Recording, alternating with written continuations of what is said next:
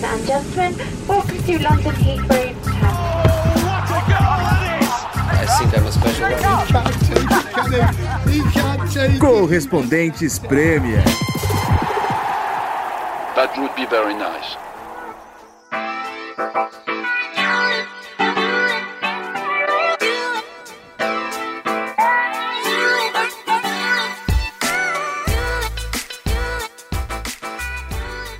Olá, ouvintes do Correspondentes Premier. Surpresa! Chegamos numa edição especial que deve acontecer mais vezes, viu? Pro pessoal que gosta do nosso podcast, que ouve a gente sempre, que fica pedindo mais edições do podcast. A gente tá aqui, então, falando sobre Champions League dessa vez. Agora que tá chegando na reta final, a gente vai tratar dessas quartas de final da Champions League. Eu tô com o Renato Sinise.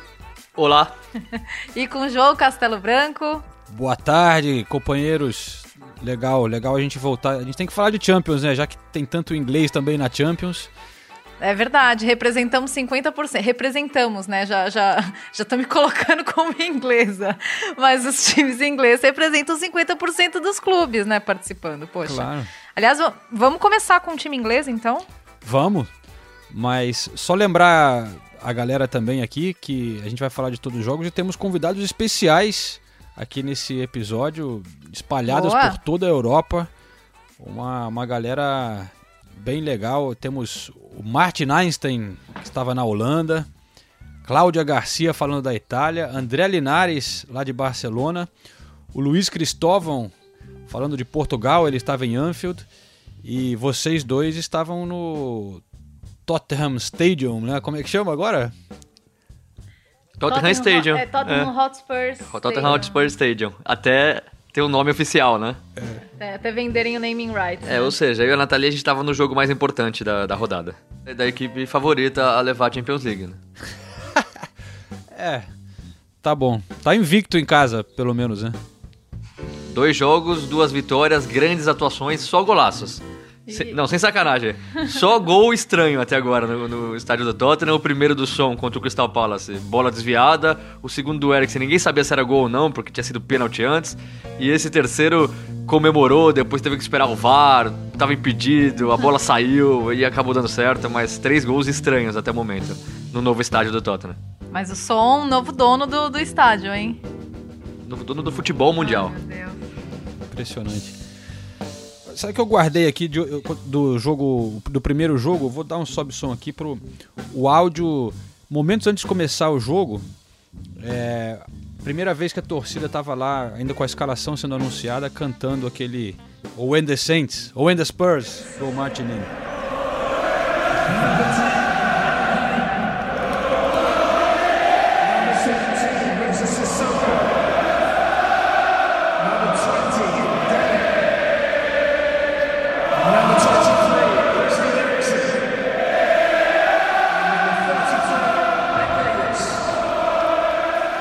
Mas daqui a pouco, então, a gente volta com mais detalhes da torcida do Tottenham no jogo contra o City, porque eu tenho coisas a dizer que o João Castelo Branco não vai gostar muito. Mas não vamos entrar nisso agora, porque a gente vai falar primeiro do Manchester United, que enfrentou o Barcelona, né? Que, pra mim, foi um confronto meio decepcionante. Pra mim, era o confronto mais esperado e foi o pior confronto de todos até agora. Poucas mesmo? Oportunidades criadas. Olha, se você vê as estatísticas do jogo, foram 7 finalizações, foram 10 finalizações do Manchester United e 5 do Barcelona. Sendo que do Barcelona só 2 on target, né? Que eles falam que é no gol. E você espera mais de 2 times tão criativos. Você espera mais. Principalmente o jogo em Old Trafford. Esperava mais do United, esperava mais do Rashford. O Rashford não fez uma boa partida. Achei que ele... E o Pogba, a gente estava até comentando quando a gente estava assistindo, o Pogba parecia que não estava em campo. E eu acho que esse é o tipo de jogo que um jogador do peso do Pogba tem que aparecer. Ele tem que fazer diferença. Ainda mais se ele quer ir pro Real Madrid mesmo, né? Melhor... Exatamente. Melhor oportunidade que essa, acabar com o Barcelona, imagina? Eu fiquei um pouco decepcionada com o desempenho ofensivo do Manchester United. Na verdade, com o jogo em si, né? Não foi um... Não foi um jogo de encher o olho, né? Que a gente também tinha uma expectativa muito alta. Mas vale lembrar também que o United sofrendo muito com lesões nesse momento da temporada, né? Eu sempre falo, o Ander Herrera e o Matite, pra mim, são muito importantes nesse time do Solskjaer. Nenhum dos dois jogou. Jogou o Fred e o McTominay. O Fred fez uma partida ok. O Fred fez uma partida melhor do que... uma partida melhor do que ele vinha fazendo, o que é bom, né? Ele precisa realmente jogar bem nesse final de temporada pra continuar no clube no ano que vem. O Martial, voltando de lesão, ficou no banco. O próprio Rashford, era dúvida se ele ia jogar ou não. Acabou jogando, mas visivelmente também não está no melhor da forma. Então, já é difícil enfrentar o Barcelona. Ainda mais com o time todo remendado, o time sofrendo com lesões. Então, fica difícil. O Ashley Young é uma partida bem ruim também, bem fraca. É difícil aguentar o Ashley Young ainda no United. Então... O Ashley Young, pelo amor de Deus, hein? E era capitão ainda, né? Ele é o capitão. Mas eu recorri aqui à ajuda do Twitter para falar do Ashley Young, cara. Nosso companheiro Fred Caldeira, do Esporte Interativo, que estava lá. Falou, que homem. Falou, como todos, o Barcelona também erra. O problema é que as duas bolas caíram no pé do Young. Realmente o Young... Aí eu volto pro Twitter. Corneta Europa. Ashley Young é o Anderson Pico, nascido no Reino Unido. Galera, não perdoa. E aí o nosso querido Ulisses Neto, que hoje não pôde comparecer aqui do podcast, respondeu ao Corneta Europa, tivesse nascido em Itaquera, jamais disputaria a Copa Kaiser. Acho justa a colocação do Ulisses Chinelinho Neto. Não, mas ainda falando de repercussão, e o que repercutiu aqui na Inglaterra, aquela pegada do Smalling no Messi, né? Porque antes do jogo, o Smalling deu coletiva. O Smalling, um zagueiro, né, vamos contextualizar, bem criticado durante a temporada, não é dos zagueiros que inspira mais confiança no torcedor do Manchester United. E daí perguntaram para ele sobre Messi e Suárez e ele respondeu, bring it on, pode trazer. E aí, nossa, os torcedores do United foram à loucura. E daí, durante a partida, ele deu uma pegada no Messi, que ficou com o nariz sangrando, se eu não me engano, né? Foi o nariz, ele estava sangrando em campo. E daí, nossa, o Twitter foi à loucura. Todos os perfis de rede social. O Smalling não estava brincando quando ele falou bring it on pro Messi. Mas, bom, mas a verdade é que o Barcelona... Não criou tanto quanto se imaginava, né? Quando chegava de forma bem aguda, mas eu estava um pouco cética, né, com a defesa do Manchester United. Então, defensivamente até que foi bem, o problema foi mais o ataque mesmo. Pra gente ter mais o lado, perspectiva espanhola, né? A gente que tá aqui na Inglaterra viu o lado do Manchester United, que agora, depois de dar o contrato pro Solskjaer, né? Agora são 4 derrotas do Solskjaer em 5 jogos. O negócio não tá tão bom quanto eles imaginavam naquela lua de mel, né? Mas para passar a perspectiva lá da Espanha, vamos acionar então o nosso companheiro André Linares, correspondente da ESPN Brasil lá em Barcelona. Muito bom ter você por aqui, Linares. Fala com a gente então como é que você viu esse jogo e a repercussão aí na Espanha. Fala, João, um prazer falar contigo e com todo mundo aí do podcast na Inglaterra. Estou sempre na audiência, acompanhando o trabalho de vocês e a gente chega aqui da Espanha para falar um pouquinho da repercussão desse Manchester United e Barcelona. De modo geral, dá para dizer que aqui não se viu essa como uma partida mais brilhante do Barcelona, mas sim uma atuação tática e principalmente de um ótimo resultado, conseguindo esse 1-0, tendo agora a vantagem do empate na próxima terça-feira no Camp Nou para avançar para as semifinais da Champions League. Se destacou muito a força defensiva do Barcelona, principalmente a atuação do Gerard Piqué, que foi eleito o melhor jogador da partida. Os brasileiros Felipe Coutinho e Arthur foram titulares e por volta dos 20 do segundo tempo foram substituídos. Estavam jogando bem, mas foi uma decisão do técnico Ernesto Valverde de deixar a equipe ainda mais compacta, com o Sérgio Roberto e também o Arturo Vidal entrando ali na linha de meio de campo, passando por uma formação 4-4-2 e aí o Barcelona garantindo esse 1-0. Mais até do que o gol, a imagem que rodou o mundo foi a do Messi sangrando, né? A chegada do Smalling, depois o Messi cai, começa a sangrar ali e fica com uma lesão no nariz, ainda na Inglaterra mesmo. O Barcelona submeteu o argentino a alguns exames médicos para entender a gravidade da lesão. Não foi encontrada nenhuma fratura, mas ainda se espera para ver exatamente o que passou com o Messi. Ele seguiu no jogo, atuando normalmente, mas claro, o próprio jogador já fica naquela preocupação, né, depois de tomar uma pancada como essa. No fim, uma vitória muito celebrada pelo que ela representa para a equipe do Barcelona nesse momento, buscando voltar às semifinais da Champions League. Tem muito engasgado o que aconteceu na temporada passada, quando caiu nas quartas diante da Roma, depois de ter feito um bom resultado em casa, ter tomado 3-0 na capital italiana no jogo da volta. Isso está muito engasgado para o Barcelona, inclusive no início da temporada, no troféu Joan Gamper, que abre a temporada do Barcelona. O Messi, que agora é o primeiro capitão da equipe, fez questão de falar isso no discurso inicial, colocar que essa é, vamos dizer, a obsessão do Barcelona para essa temporada é chegar na final, conquistar novamente o título da Champions League. E no geral, Linares, como é que chega o Barcelona nesse final de temporada? Você acha que eles estão fortes, encarando como um dos favoritos realmente para essa Champions? Chega muito forte nesse final de temporada para poder brigar pelo título, para poder chegar à final da Champions League, né? É o único representante da Espanha que segue na Champions, que vai ter a final em Madrid, né, no Wanda Metropolitano, a casa do Atlético.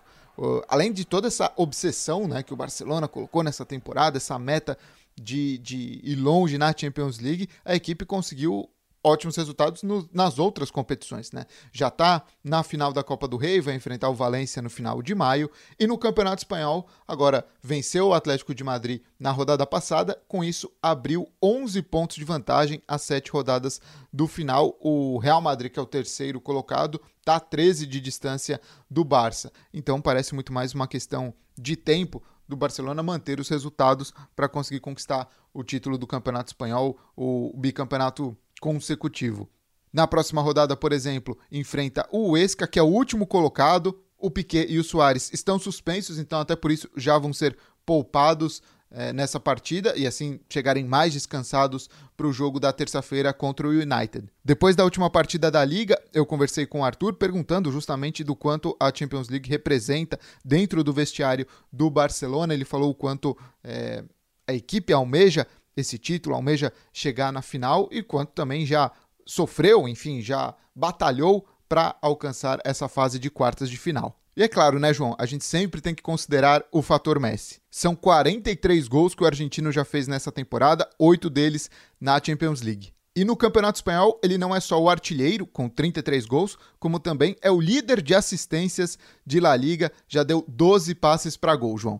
Mas sem dúvida nenhuma o Barcelona vai a campo na terça-feira respeitando muito o Manchester United, sabendo a força que a equipe inglesa tem, inclusive para reverter o resultado adverso, como já mostrou nas oitavas contra o PSG. Daqui da Espanha é isso, João. Valeu a todos e um grande abraço.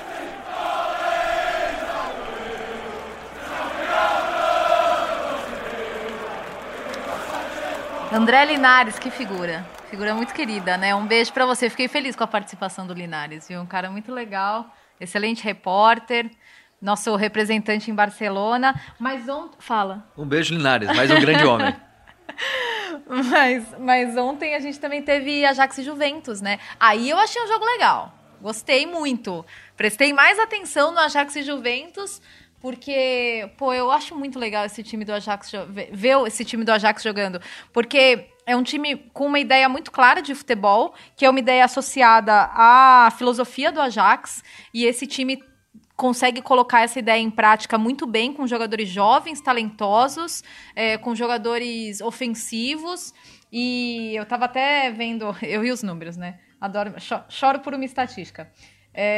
18 finalizações do Ajax, muito volume de jogo deles, e foi só 58% de posse de bola, ou seja... Não foi uma posse de bola esmagadora, mas eles finalizaram bem mais que a Juventus, que finalizou só 7 vezes no gol. E então eles tiraram muito bom proveito desses momentos que eles tiveram com a bola. Fora o David Neres, né, que está sendo destacado até pela imprensa internacional como um dos grandes nomes dessas quartas de final da Champions League. É, já está rolando muita especulação aqui na Europa, né, em relação ao futuro dele. Vai ser difícil o Ajax conseguir manter esse time, né, como sempre. O Neres já tem 8 gols e 11 assistências. E aqui já estão falando que o Liverpool está interessado. Começa aqueles rumores, né, de tabloides e de chegando perto de fim da temporada, mas de acordo com a imprensa aqui na Europa, tem pelo menos 3 times já demonstrando interesse, que seria o Liverpool, o PSG e o Borussia Dortmund. 22 anos apenas. Nesse jogo, fez esse golaço. Tinha representantes da CBF lá acompanhando. Ele foi convocado, né? E pelo que está mostrando, eu acho que vai continuar sendo convocado. Parece ser mais um talento aí para o futuro da seleção, né? Eu até estava comentando com o Sinise, só rapidamente, que eu acompanhei os 2 amistosos da seleção, né? E contra a República Tcheca ele entrou e ele foi muito bem. Ele foi um dos melhores jogadores em campo. Só que ele só teve uma oportunidade, uma participação antes da Copa América. Então, realmente ficou um ponto de interrogação na cabeça do Tite. Agora, com o David Neres jogando bem na seleção brasileira, na única oportunidade que ele teve. E, mais uma vez, indo bem na Champions League, né? Não, e que golaço que ele fez realmente, logo no começo do segundo tempo, gol importantíssimo, o Ajax tinha martelado o primeiro tempo inteiro, aí vai lá o Cristiano Ronaldo, como sempre, faz o gol, existe o risco de dar aquela desanimada, os torcedores do Ajax, o time do Ajax pensar, poxa, tentamos tanto, tomamos o gol do Cristiano Ronaldo e agora? Mas não, logo antes do primeiro minuto ser completo, né, no segundo tempo, um baita gol. E criou mais chances, deu mais chutes a gol, deu bons passes. Realmente disparado o melhor em campo ontem, o David Neres. E é muito legal realmente ver esse time do Ajax jogar. A gente foi pro pub, né? Vou confessar aqui, eu e a Nathalie assistimos de um pub. A rodada dupla da Champions League na quarta-feira. A gente foi mais com a expectativa pro United e Barcelona, mas durante o jogo a gente acabou vendo muito mais o Ajax e Juventus, que foi muito mais legal. A Juventus decepcionando um pouquinho, no final até que impressionou, foi estranho o final da Juventus, o Douglas Costa entrou bem, mandou uma bola na trave, mas a Juventus decepcionou, principalmente no primeiro tempo, já tinha decepcionado muito nas oitavas de final, no jogo de ida contra o Atlético de Madrid, também foi dominada pelo Atlético de Madrid, então é uma Juventus que, claro, é muito forte, para mim é uma das favoritas a levar a Champions League, mas não está jogando tão bem nessa altura da temporada quanto eu imaginava que estaria jogando. E o Cristiano Ronaldo é brincadeira, né? Sempre que precisa, ele aparece. Olha, realmente o cara é impressionante, cara. Eu vou acionar já a Cláudia Garcia, que está acompanhando essa temporada do Ronaldo muito de perto lá na Itália. Ela, por ser também jornalista portuguesa. Mas só 2 destaques aqui também. Uma coisa que eu vi antes do jogo, que parecia ser um jogo de Libertadores, assim, parece que na véspera do jogo a torcida do Ajax ficou soltando fogos de artifício na porta do hotel da Juve para eles não conseguirem dormir, os jogadores, coisa que a gente vê na América do Sul, né, normalmente. E aí depois, antes do jogo, durante o dia, os ultras italianos lá da Juve chegando na cidade causaram uma baita confusão. No metrô teve confusão, vários torcedores foram presos, depois na porta do estádio teve os caras quebrando o estádio, a polícia chegou com um tanque, aqueles tanque com água, né, para jogar na multidão, e mais de 130 pessoas foram presas na porta da Amsterdã Arena, lá do estádio do Ajax. Então o bicho pegou realmente, foi um clima intenso, a gente sabe que os torcedores italianos têm, né, realmente a parte dos ultras assim que podem ser realmente violentos às vezes, mas o clima foi intenso e agora o jogo está aberto, né, 1-1. Mas vamos ver então com a Cláudia Garcia, que eu encontrava muito na época que a ESPN transmitia a Champions League, ela estava sempre fazendo pela Globoesporte.com, e então legal ter a participação dela aqui com a gente pela primeira vez no Correspondente Premier.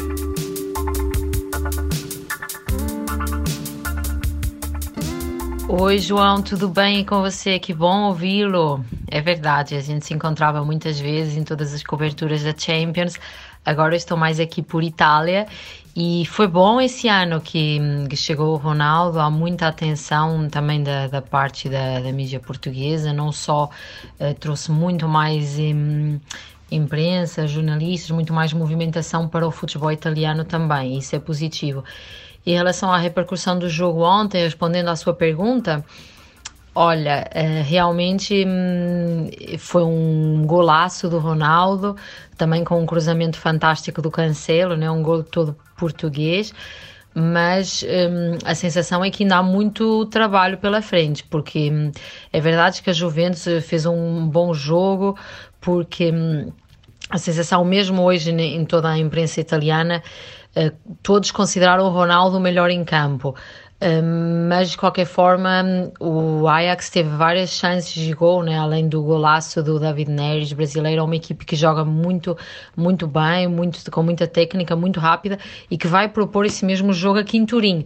Também por o que eles foram capazes de fazer no Santiago Bernabéu, de certa forma assusta um pouco, mas há a sensação que com o Ronaldo, com o regresso do Chiellini, com o regresso do Emerson, que são dois jogadores muito importantes que estavam fora desse jogo aqui na Holanda, e jogando em casa no Allianz Stadium, será toda uma outra história, a Juventus passará. E teve mais um gol do Ronaldo, né, Cláudia? Você que é portuguesa, conhece bem a fera, ele já está um pouco mais velho, né, mas principalmente na Champions continua decisivo. Queria saber de você, uma portuguesa morando aí na Itália, tem uma boa perspectiva, como é que os italianos estão vendo o Ronaldo aí na Série A? Ele está fazendo sucesso, é bem quisto? Como é que está esse início de carreira aí dele na Juve, na sua opinião? Bom, o início de carreira aqui na Juve está indo de forma fantástica, pelo menos pela percepção do público, né? Eu acho que a segunda época pode ser um pouco diferente, a segunda temporada, porque ele chegou num contexto em que o futebol italiano não tinha algum desses craques há vários anos, né? Os últimos jogadores, grandes nomes do futebol mundial que passaram por aqui foi o Ronaldo, Fenômeno, Zidane, Platini. Todos os outros normalmente deixavam Itália quando chegavam ao auge, né? Como aconteceu com o Paul Pogba, etc. Realmente o jogador da dimensão do Ronaldo, Neymar, Messi, escolher e vir para a Itália, também por várias questões ligadas à saída dele do Real Madrid e tudo que sabemos, mas de qualquer forma o Ronaldo também quis vir para a Itália, porque é um grande, depois da experiência na Premier e no Campeonato Espanhol, é o terceiro maior campeonato, sem dúvida, embora esses últimos anos a Juventus esteja predominando totalmente. Tem vários times importantes, clubes muito importantes. Então, de certa forma, o público aqui o recebeu com grande carinho, braços abertos, um ídolo, um sonho tê-lo aqui. Depois, além de já a chegada dele ser vista como um sonho, como algo impossível, tem esse objetivo ainda que é Champions, que a Juventus não ganha desde 1996. Então, um objetivo muito, muito grande e muito ambicioso. Se ele conseguir isso, vai ser algo realmente grandioso. Se ele não conseguir, certamente já vai haver sempre aquelas vozes críticas que vão falar, e tal, mas a Juve já tinha chegado na final, etc. De qualquer forma, o Ronaldo já falou também que está aqui para tentar esse objetivo, se não for esse ano, no próximo ou no outro, mas eu acho que a Juventus tem todas as condições de tentar mais uma vez ganhar essa Champions, mas esse é o grande objetivo. O campeonato italiano, nesse momento, esse ano foi visto praticamente como um passeio para a Juve, né? São muitos os pontos que têm desvantagem sobre o Napoli e não faz tanto parâmetro. De qualquer forma, o Ronaldo foi bem também no campeonato italiano, marcou vários gols, agora teve fora esses 3 últimos jogos por lesão, mas posso dizer que o balanço está sendo muito bom, principalmente depois do jogo contra o Atlético Madrid, o jogo dos oitavos de final. Mas vamos ver como é que vai ser daqui para frente.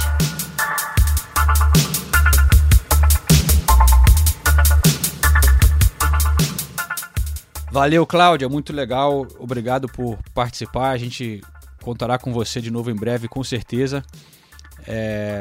Mas só para voltar a falar do Ajax rapidinho, Nathalie, você estava falando dessa coisa da filosofia do Ajax, né? Realmente é impressionante como eles conseguem manter isso após tantas gerações, né? Aquela coisa que começou, né? Teve o Mitchells, o Cruyff, né? O futebol total que inspirou também o próprio Guardiola, o Barcelona. grandes jogadores, Van Basten, Bergkamp, e até hoje eles conseguem manter essa filosofia de futebol.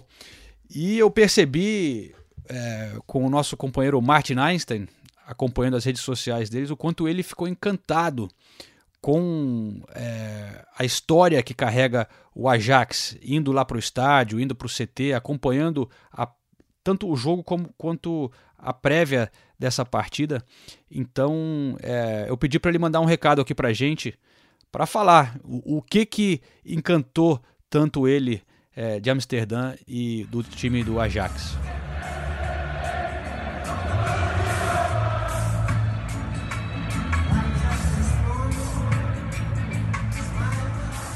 Olá, correspondentes, muito obrigado pela possibilidade de traçar essa ponte, né, entre nós. Gosto muito do trabalho de vocês. João tem me convidado para falar do Ajax a Juventus, um jogo que eu fiz para a ESPN ontem. É muito interessante, né? Porque o crash, o choque entre um grupo de jogadores muito novos, muito talentosos também, bem esclarecidos, com ideias fortes, de bom jogo, de possessão da bola, de criatividade, de magia, né? E pelo outro lado está a férrea ideologia competitiva italiana e a veterania, né? São jogadores que têm muitas Champions, muitos jogos nas pernas, muitas experiências que eles sabem gestir muito bem os jogos. E isso se viu no campo, né? Dava a impressão, quando acabou o primeiro tempo, que Cristiano marca quase no fim dele, que era o Baby Ajax contra os roqueiros, né, da Juventus, que eles sabiam perfeitamente, eles não tinham nenhum medo, nem se importavam de não ter a bola, de não gerar ocasiões na porta do rival. Eles estavam aí com seu jogo, né? Esperando, qual um leão que espera a sua oportunidade para comer o adversário. E o Ajax é mais naif, né? Mais infantil, mais brinca com o balão, inocente. Mas eu acho que o Ajax tem possibilidades, porque eles não tem nada de perder. Eles têm ganhado muita confiança depois de eliminar a Real Madrid no Santiago Bernabéu, jogando muito bem.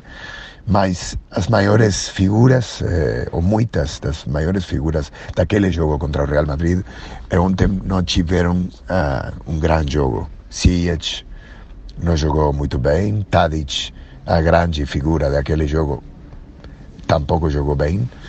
Sim, Neves é incrível. Eu tenho do ciumento do Brasil com esse extremo fantástico que é o Neves, e com Douglas Costa, que também jogou muito bem ontem. São assim, né, os holandeses. Eles têm ideias muito claras, eles querem mudar o mundo, e eles têm mudado o mundo do futebol. Eles acreditam muito e fazem tudo para que a ideia deles seja a ideia que acabe sendo a ideia de sucesso, a ideia ganhadora, né? Cruyff dizia, você é muito difícil, quase impossível que um time italiano ganhe de você, mas você pode perder contra eles, né? Essa é a história deste jogo, e seguramente será muito interessante o jogo a semana que vem em Turim. Abraço grande, quero muito vocês, sigo muito vocês, gosto de aquelas reuniões no pub, assim que nada, abraço grande e parabéns.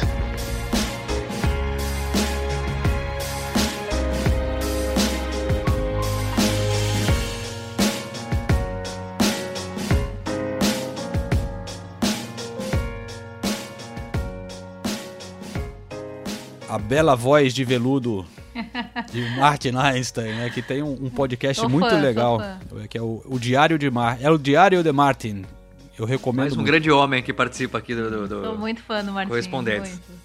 Agora, a gente falou, você falou antes da torcida, do clima de Libertadores. Agora, no estádio tava bonito, hein? O mosaico antes da partida. Que coisa linda. Que coisa linda. Bela festa da torcida do Ajax. O futebol europeu tem boas torcidas, né? Porque a gente critica muito no Correspondentes Premier, às vezes, a participação da torcida inglesa, só que na Europa ainda tem essa coisa de torcida mesmo, que vai e canta o jogo inteiro, que faz uma baita festa. Mas então é isso. Então esses foram os jogos de quarta-feira. Na terça... eu ia falar, por falar em torcida que faz uma baita festa, torcida de verdade, a gente podia começar a falar do Tottenham, então. Ah, é? Tava legal o negócio lá? Não, tá. Eu vou deixar a Nathalie falar antes, tá? Tá bom. Sem pressão, né, mas... Não, tava legal, de verdade. A torcida do Tottenham caprichou, fizeram um mosaico bonito também, com o lema do clube, né, o To Dare is To Do. Ousar é fazer, acho que dá pra traduzir dessa forma. E assim, cantou o tempo todo. Você vê que o estádio estava barulhento. Você não tinha muitos daqueles momentos de silêncio que às vezes você tem na Inglaterra. Porque na Inglaterra, às vezes, você tem a torcida que canta em momentos pontuais ou canta nos momentos mais agudos e depois fica aquele momento de silêncio. Mas ficava aquele barulho no estádio durante o tempo todo. Às vezes nem tão coordenado, mas ficava um barulho e os torcedores cantaram muito. Os jogadores destacaram isso também, a participação da torcida. Antes desse jogo, a gente já falava, né? Que o estádio seria um elemento nessa partida, nesse jogo, né? Empolgação do primeiro jogo de Champions no novo estádio. Então, a torcida realmente fez a parte deles. Eu gostei bastante da participação da torcida do Tottenham e ainda mais do desempenho do Tottenham, né? E a gente sempre fala que aqui na Inglaterra as torcidas visitantes costumam ser mais barulhentas que a torcida da casa. Olha... Foi difícil ouvir a torcida do Manchester City. Não. Tanto é que no começo do segundo tempo foi muito engraçado que eles cantaram em um momento, um dos poucos momentos que estava em silêncio no estádio. Se não me engano, foi logo que o Harry Kane se machucou. Aí a torcida do Tottenham meio apreensiva. A torcida do City acho que foi ouvida pela primeira vez durante o jogo. Aí a torcida do Tottenham respondeu gritando "We forgot that we were here". A gente tinha esquecido que vocês estavam aqui. We forgot that you were here. Porque realmente foi a torcida do Tottenham dominando nas arquibancadas. E depois desse momento de apreensão, o que foi muito legal também, a torcida percebeu que o time precisava ainda mais de apoio com a lesão do Harry Kane. E aí, logo depois desse momento de tensão, aí começou a cantar ainda mais. E aí, o nosso bravo Son acabou fazendo o gol importantíssimo para o Tottenham. Uma vitória 1-0. Eu acho que era assim, era tudo que o torcedor do Tottenham podia pedir. Era muito difícil imaginar o Tottenham ganhando de 2 gols de diferença. Agora, ganhar de 1-0, não sofrer o gol em casa, ir para Manchester, podendo até perder por 2-1, por exemplo, por 3-2, realmente foi uma vitória muito comemorada por todo mundo, tanto os jogadores quanto os torcedores. Destaque para o Lloris também, né, que tem tido algumas falhas recentemente, mas pegou mais um pênalti. Ele tinha pegado um decisivo contra o Arsenal também, no último minuto do jogo, para empatar com o Arsenal, o jogo que o Arsenal mereceu vencer. Mas... ele é bom pegador de pênalti, Lloris. Realmente ele estava precisando de uma atuação... Boa. Não foi uma grande cobrança, mas também não foi aquela cobrança horrorosa. O Lloris realmente tem mérito na defesa, ele realmente precisava fazer essa defesa, ele estava sendo criticado pelas últimas atuações pelo Tottenham. Mas teve problema também o Tottenham, né? Saiu com essa vitória e tal, muito comemorada, mas a gente viu ali o Dele Alli quebrou a mão, né? E o seu querido Harry Kane. O Harry Kane, ele saiu... Aliás, muita gente cobrando perguntando se o Delphi pode ser suspenso pela entrada. Eu não acho que foi de propósito. Não. Eu realmente acho que foi, acabou sendo o final do movimento dele na dividida com o Kane, que acabou pisando no tornozelo do Kane. Ele saiu de muleta e com o pé imobilizado na zona mista. Foi um momento muito triste da zona mista, pra falar a verdade. Então, saiu uma lágrima ali? Quase saiu. Foi difícil, mas... Não, você fica sentida quando você vê um cara profissional como o Harry Kane, que é Ele é um exemplo de jogador. Você pode gostar dele ou não, mas você tem que admitir que ele é muito profissional, ele é muito dedicado e ele gosta muito de estar presente nesses momentos. Aí ele saiu de muleta, né, do estádio, aquela aglomeração, um monte de câmera em cima dele. Mas eu fiquei sentida de ver o Harry Kane machucar nesse jogo. Foi chato. E por azar, mais uma contusão no tornozelo, né? Que ele o tornozelo várias, né? É impressionante como ele sofre com esse tornozelo. É impressionante como ele sempre volta antes do tempo também. Então existe essa discussão, será que ele não está forçando muito essa volta e não curando as lesões nos tornozelos 100%? Mas eu acho difícil a gente contestar um clube como o Tottenham, um clube de Premier League, a capacidade dos médicos de saberem se o jogador está apto ou não para voltar. Agora, eu queria falar do Pochettino, porque a imprensa inglesa, a imprensa mundial sempre discute um pouco sobre essa mentalidade vencedora do Tottenham, do Pochettino, se eles têm, se eles não têm. O Pochettino, um dia antes da partida, falou que era o jogo da vida dele, era o jogo mais importante da carreira dele. E isso, teoricamente, teria colocado muita pressão nos jogadores, no clube e até nele. Se o Tottenham perde, todo mundo ia falar, é o jogo mais importante, o cara não consegue ganhar um jogo de quartas de final da Champions League. Bom, ele colocou essa pressão no time, o time rendeu, o Tottenham jogou muito bem dentro do que podia fazer contra o Manchester City, o Tottenham jogou muito bem, então se era o jogo mais importante da carreira do Pochettino para ele mesmo, ele teve sucesso no jogo mais importante, claro que ainda tem a volta, mas... Vale destacar também a postura do Tottenham, a postura do Pochettino, as escolhas do Pochettino, a escalação para mim foi perfeita e a maneira de jogar anulou o Manchester City, o City teve até mais posse de bola, mas pouco criou, além da defesa do Lloris no pênalti, foram poucos chutes a gol, então o Pochettino sai muito fortalecido dessa partida e o Guardiola sai questionado, quem diria, né? A escalação dele deixou o De Bruyne no banco, deixou o Sané no banco, colocou o Delphi, aí não tinha muita opção, mas ele podia ter colocado o Laporte na esquerda, como ele já fez algumas vezes. Então, eu realmente acho que o Guardiola... Eu não sei se ele errou ou se ele menosprezou o tamanho do jogo. Porque se é para poupar o De Bruyne, poupa contra o Brighton, que foi o jogo do fim de semana. Tudo bem que era um jogo só, semifinal da FA Cup, mas, pelo amor de Deus, né? Convenhamos, é bem mais fácil ganhar do Brighton do que ganhar do Tottenham, na casa do Tottenham. Então... Se a desculpa é poupar, que poupasse o De Bruyne contra o Brighton. E o Sané não tem nem essa desculpa de poupar. Ele colocou o Mahrez porque ele quis, o Sané não tem jogado muito. Aí coloca o De Bruyne e o Sané aos 44 do segundo tempo. E realmente eu acho que o Guardiola falhou na escalação, mas ainda dá tempo para recuperar, né? Tem o jogo de volta. Inclusive sobre essa falta de ofensividade, eu queria falar mais também sobre isso, porque era algo que a gente não esperava do Manchester City. Não é falta de ofensividade, mas é porque a gente está acostumado a ver um City sempre muito agressivo e ele teve abaixo disso, do padrão. A escalação decepcionou. Essa questão do Sané, eu acho que para mim fica claro, e eu observo muito o Guardiola durante os jogos, e eu observo muitas reações dele com o Sané. E ele se irrita, eu acho que fica claro para mim, pessoalmente, que o Guardiola se irrita porque o Sané não faz o que ele quer que ele faça, entendeu? Ele não incorpora o jogo do time em muitos momentos, ele faz escolhas que não agradam o Guardiola e despertam reações do Guardiola na beira do campo. Até que ponto isso justifica o fato do Sané ter ficado no banco tantas vezes, porque o Sané é um jogador muito talentoso, aí é uma outra questão. E agora, Kevin De Bruyne no banco num jogo como esse, não dá para entender. Mas depois do jogo, a gente conversou com o Fernandinho sobre isso. E perguntamos sobre essa questão da ofensividade, da proposta de jogo. E o Fernandinho mesmo falou que existia, sim, uma preocupação defensiva do Manchester City. Então, vamos ouvir o Fernandinho, porque ele sempre tem boas análises dos jogos. É claro que a gente tinha uma preocupação defensiva, obviamente, porque a equipe do Tottenham é uma equipe muito bem montada, tem ótimos jogadores que jogam no meio e no ataque. Então a gente sabia que poderiam nos criar dificuldades, a gente montou um esquema para que pudesse estar bem defendido, estar bem respaldado ali atrás no meio e na defesa.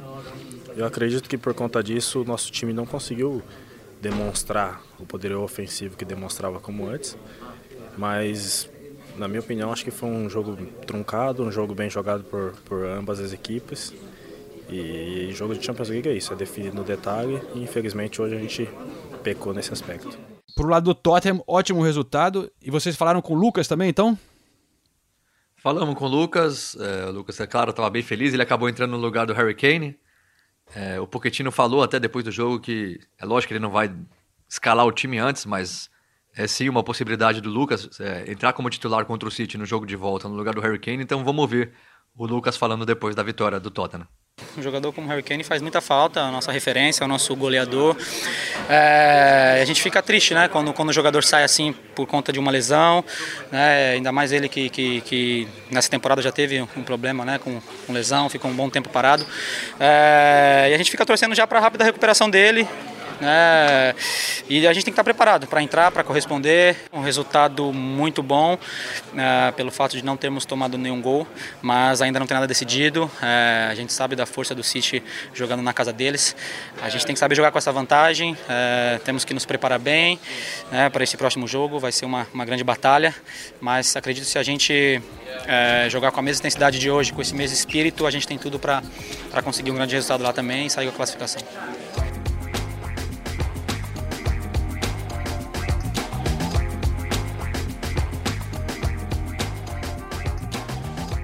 E o Lucas realmente entrou bem, não participou, não foi decisivo no gol, mas entrou bem dentro do que pode fazer, jogando de costas, às vezes não é a dele, acabou revezando um pouco com o Dele Alli, até o Dele Alli sair, mas de novo a grande arma do Tottenham no ataque foi o Son. Já tinha, no começo do segundo tempo, tinha dado um chute lindo de esquerda, que a bola passou raspando a trave do Ederson. E acabou fazendo gol, lutando, dominou errado, foi buscar a bola na linha de fundo, já tinha feito o primeiro gol no novo estádio. A temporada do Son, a gente sempre fala isso, mas realmente é incrível, agora são 18 gols, 9 assistências. A temporada que ele não para de jogar, joga muito pelo Tottenham, joga muito pela Coreia do Sul, parece nunca estar cansado, está sempre sorrindo, então é realmente uma grande personalidade dessa temporada.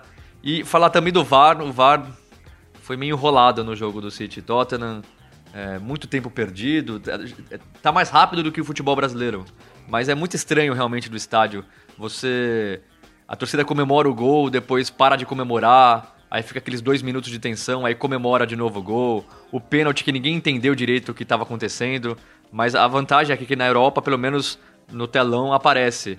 O VAR tá checando o tal lance, a suspeita de pênalti, a suspeita de impedimento, mas realmente acho que ainda dá para ser mais rápido.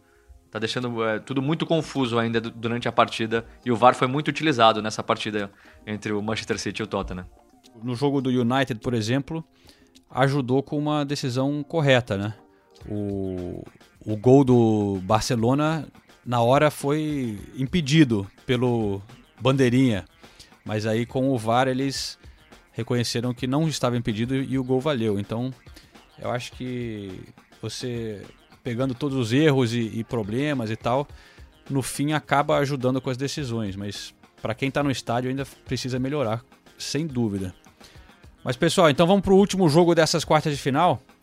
Liverpool e Porto, lá em Anfield, né?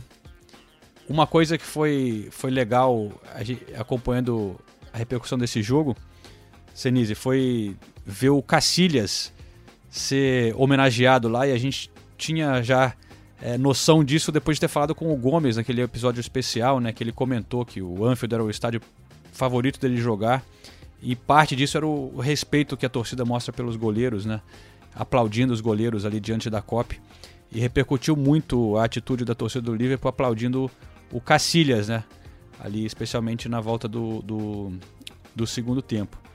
Mas uma bela vitória para o Liverpool, né? O Firmino decisivo mais uma vez. O Henderson fazendo bom jogo também.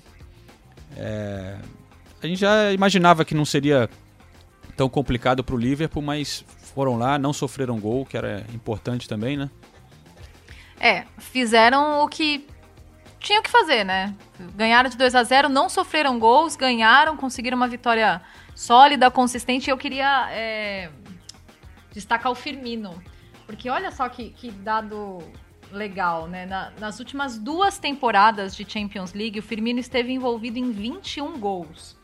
Foram 13 gols dele e 8 assistências nessas 2 últimas temporadas. E só um jogador fez mais do que ele nesse período, esteve envolvido em mais gols do que ele, que foi o Cristiano Ronaldo, que esteve envolvido em 24 gols. Então, pra gente ter uma ideia do impacto do Firmino em jogos de Champions League, né? Ou seja, Firmino maior que Messi, é isso?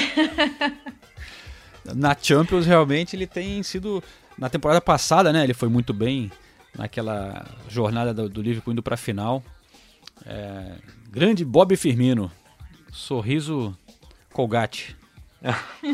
Mas eu só queria falar que foi um jogo meio estranho. Foi 2-0 pro Liverpool. O Liverpool criou pra fazer mais, mas o Liverpool também deu muitas oportunidades pro Porto.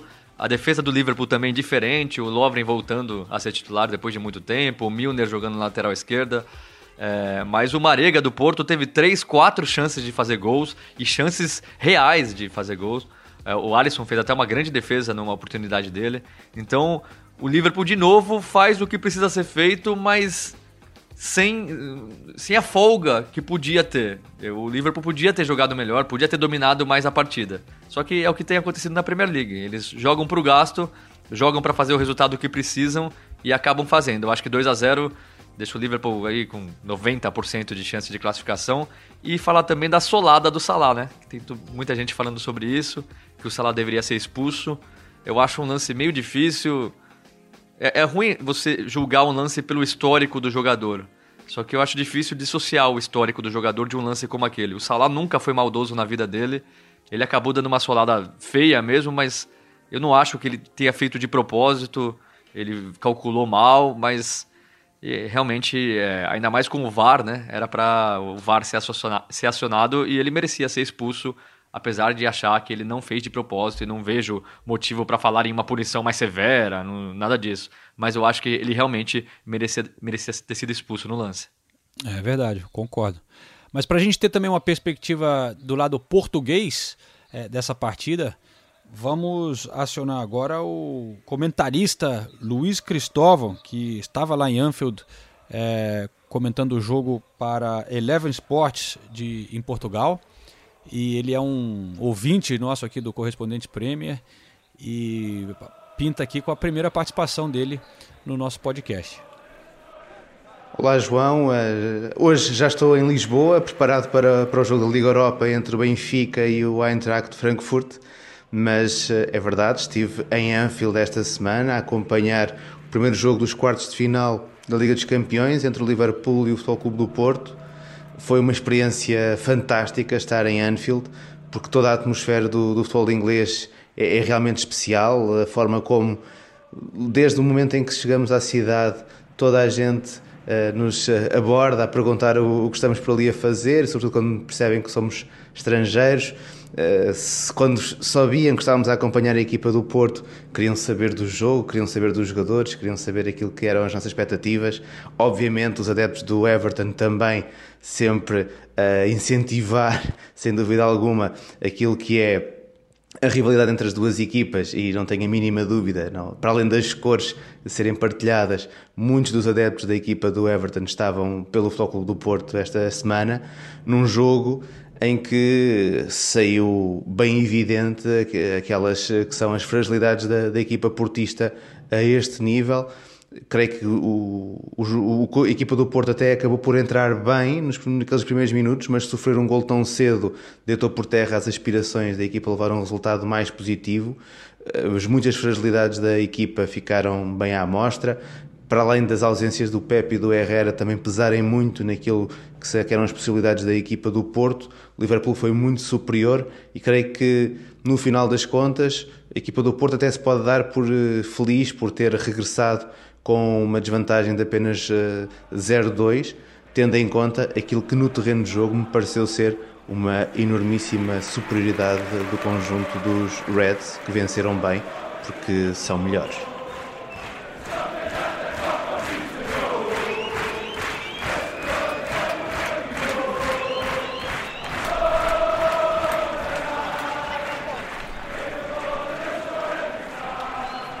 Muito obrigado, então, Luiz, é legal falar com você. Então, é isso aí, estamos chegando próximos ao fim, né, de um podcast, edição especial aqui de quinta-feira, uma semana em que nosso querido Drinkwater começou a beber cachaça aqui na Inglaterra, né? Você viu essa? Vi. E o Sarri falou que... Bom, ele foi pego bebendo e dirigindo, né? Bateu o carro lá perto de Manchester, sei lá. E o Sarri... E foi no dia que o Chelsea estava jogando com o West Ham. É, cara. Aí o Sarri falou numa entrevista que ele já tinha dito pro Drinkwater no início da temporada que, olha, você é um bom menino, tá, um bom jogador, mas não encaixa no meu time, não vou contar com você aqui. Só que o Drinkwater acabou ficando no Chelsea e, pelo jeito, tá... aproveitando a vida, fazendo festa lá em Manchester e nem tá no elenco, né, nesses jogos recentes. Mais uma daquelas inúmeras contratações do Chelsea, pagando caro por um jogador que acaba não vingando e vai sair por metade do preço ou algo assim, como tantas outras nos últimos anos, né? É, vale lembrar ao ouvinte mais jovem que o Drinkwater foi campeão inglês com o Leicester, né? Ele e o Kanté formando uma parceria muito boa no meio campo, e ele dava umas belas bolas pro Vardy lá no ataque, né? Só que no Chelsea praticamente não jogou, né? O Sarri prefere o Jorginho do que o Drinkwater. Enfim, coitado do Drinkwater. Melhor continuar Drinkwater, né? Beleza, pessoal? É isso, né? Valeu. Voltamos na terça. Terça-feira estamos de volta, então, com mais um Correspondente Premier, com toda a próxima rodada da Premier League. Valeu, companheiros. Valeu, gente. Beijo.